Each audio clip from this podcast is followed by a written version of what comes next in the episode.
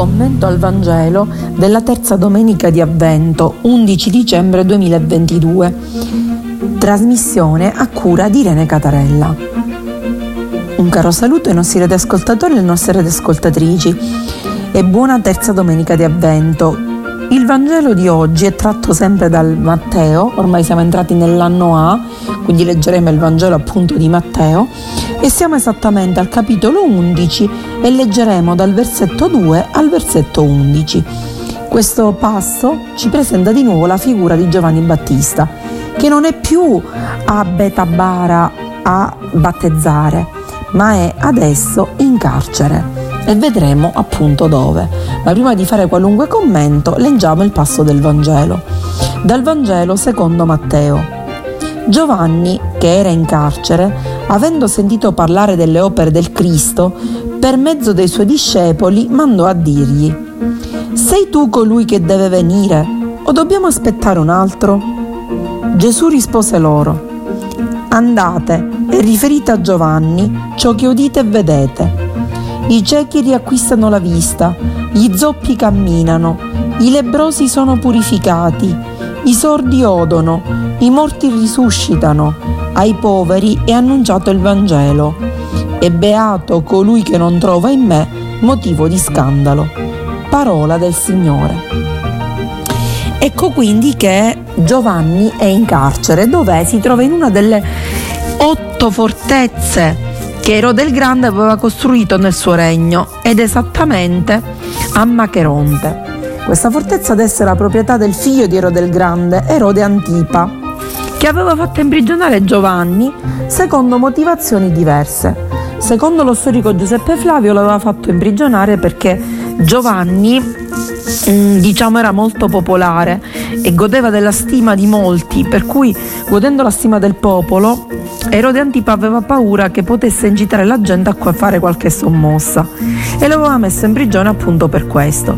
Invece, secondo Matteo, per l'Evangelista Matteo, Erode Antipa aveva messo Giovanni in carcere perché era stato accusato da Giovanni di un comportamento immorale. Perché? Perché Erode Antipa era andato a trovare il fratello Erode Filippo a Roma e si era innamorato della moglie del fratello e l'aveva portata con sé, quindi aveva rubato la moglie al fratello, cosa che per la legge di Mosè non si poteva fare. Quindi alcuni dicono, appunto in questo caso i, Vangeli dicono che aveva imprigionato Giovanni perché appunto lo accusava, Giovanni accusava Erode Antipa di immoralità. Però i Vangeli ci dicono anche che Giovanni veniva trattato bene in carcere, con rispetto, addirittura ehm, riceveva sovente le visite dei suoi discepoli e chiedeva notizie di Gesù.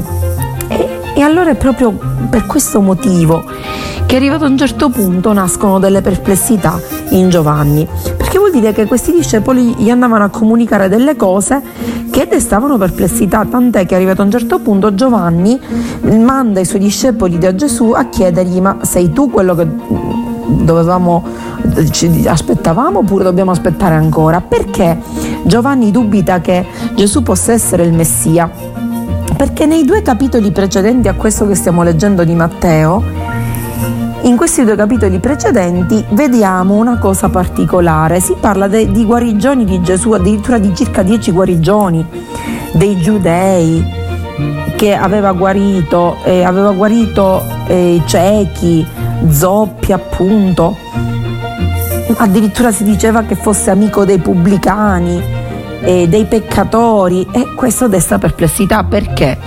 Perché eh, trattava questa gente con tenerezza e con amore. Invece la, mm, c'era la considerazione a quei tempi che se uno aveva una malattia appunto eh, la lebbra o qualunque cosa, era così perché era una punizione divina, quindi dovevano essere allontanati, così come diceva il Salmo 139. Il giusto dice, Signore, io detesto i tuoi nemici con odio implacabile, come se fossero miei nemici. Quindi li doveva allontanare, bisognava tenere i peccatori lontani. Un altro elemento che lasciava perplesso eh, Giovanni il Battista era che lui conosceva le scritture e sapeva che al capitolo 61 del libro di Isaia il profeta annunciava una liberazione e diceva lo Spirito del Signore è su di me, lo Spirito del Signore mi ha consacrato e mi ha inviato a proclamare la libertà agli schiavi, la scarcerazione dei prigionieri.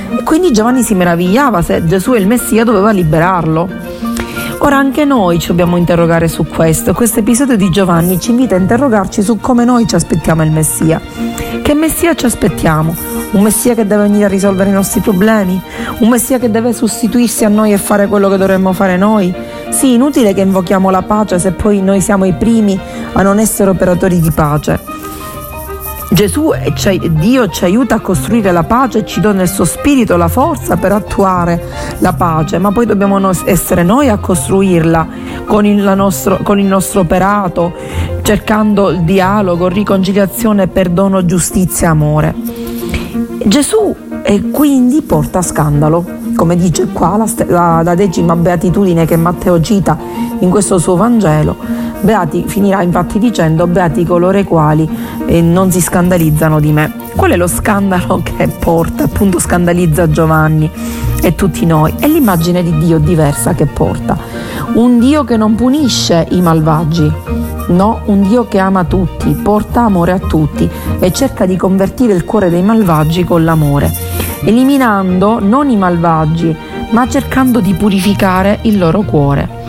E quindi questo passo ci dice lasciamoci interrogare da eh, quello che è il Messia, che noi ci aspettiamo e invece qual è il Messia che Gesù veramente è. Ora cosa, cosa risponde Gesù a Giovanni il Battista? Gesù dice ai suoi discepoli di Giovanni appunto di andare a dire che devono riferire a Giovanni che i ciechi riacquistano la vista i zoppi, parla che camminano, i lebrosi purificati, i sordi che odono. Che cosa significa questo? Lui sta citando un basso di Isaia ed esattamente di quel profeta anonimo che accompagnava questi ebrei deportati a Babilonia che erano scoraggiati perché sapevano che erano andati a finire lì per il loro comportamento, si erano allontanati da Dio, erano ciechi, non avevano visto Dio, erano zoppi, ce non avevano seguita la retta via e li sta incoraggiando dicendo che la loro guarigione è vicina. E cita proprio queste parole. Gesù cita queste parole, richiama le profezie appunto, per dire che si invitano a leggere queste guarigioni da lui compiute come parabole del mondo nuovo. Quello che aveva detto Isaia, le profezie di Isaia si stanno realizzando. Chi sono i ciechi? I ciechi sono coloro i quali brancolano nel buio, hanno perso l'orientamento, non sanno dove stanno andando, sbattono la testa e si fanno male, fanno male a se stessi e agli altri, non sanno dare il giusto valore alle cose. Scambiano per esempio ciò che è oro per un metallo vile e viceversa puntano su ciò che non vale. Arriva il Vangelo, quindi la buona notizia. Gesù e compie il prodigio, apre loro gli occhi, vedono tutte le cose così come sono, danno il giusto valore e fanno le giuste scelte di vita. Questi ciechi possiamo essere noi, quindi chiediamo al Signore in questa domenica di aprirci gli occhi. Chi sono gli, gli, storpi, gli zoppi? Sono quelli che non muovono un passo, non fanno nulla, elemosinano tutto, vivono di espedienti, di imbrogli. Quando incontrano il Vangelo vengono rimessi in, me, in piedi, in modo che possano camminare in modo retto verso una meta che va verso la direzione giusta. Chiediamo quindi al Signore in questa terza domenica di avvento di guarirci dal nostro essere zoppi e storpi per poter camminare nella giusta via, nella retta via. Sono i sordi? I sordi sono coloro i quali hanno le orecchie tappate, non ascoltano, sono incapaci di dialogare, sono ripiegati su loro stessi, ascoltano la voce solo del loro egoismo, delle loro bramosie e sono sordi al grido d'aiuto del povero, del bisognoso.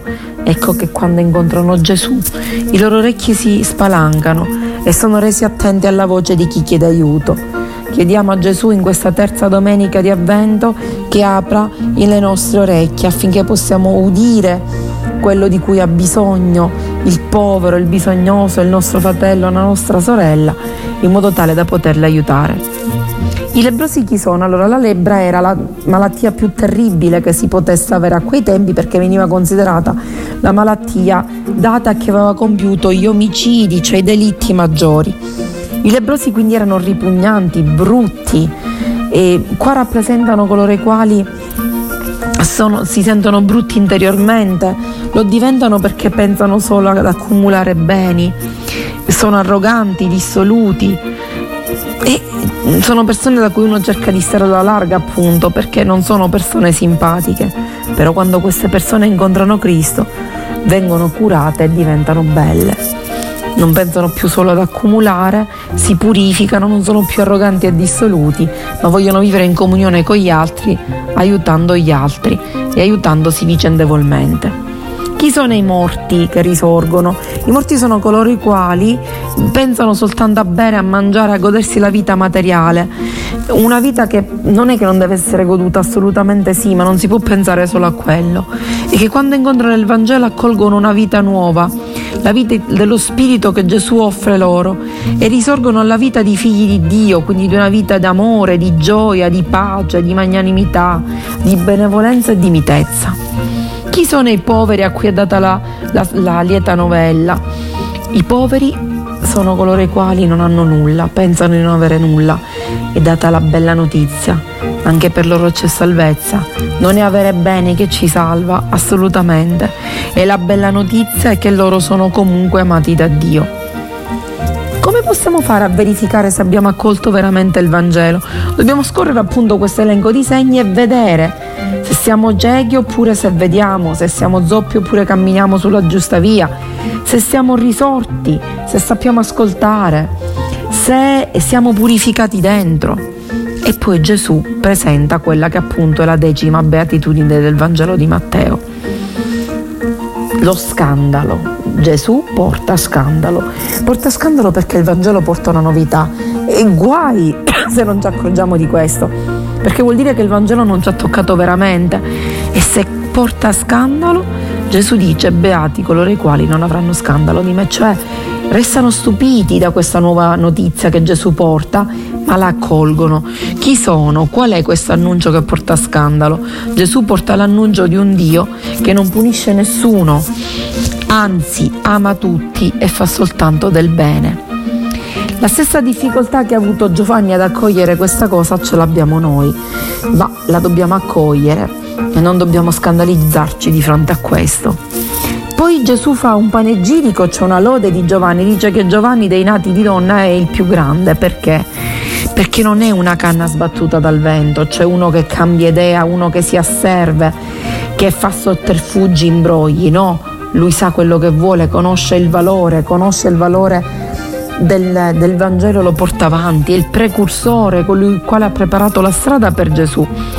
E non solo, non è un uomo superficiale, è un uomo profondo, perché non indossa abiti di lusso, ma indossa la veste interiore di chi crede veramente ed è pronto ad accogliere e a spianare la strada per far arrivare il Messia, che noi aspettiamo ormai in questa terza domenica di avvento, ormai sta arrivando il Natale, lo aspettiamo con tutto il cuore, questa nascita di Gesù bambino, questa nascita di Gesù che ci porterà questo tempo nuovo, questa profezia di un mondo nuovo, cioè di un mondo in cui saremo battezzati Spirito Santo e Fuoco, come dice Giovanni Battista, in cui regnerà l'amore, la pace, la giustizia, ma solo se ci impegneremo a farlo.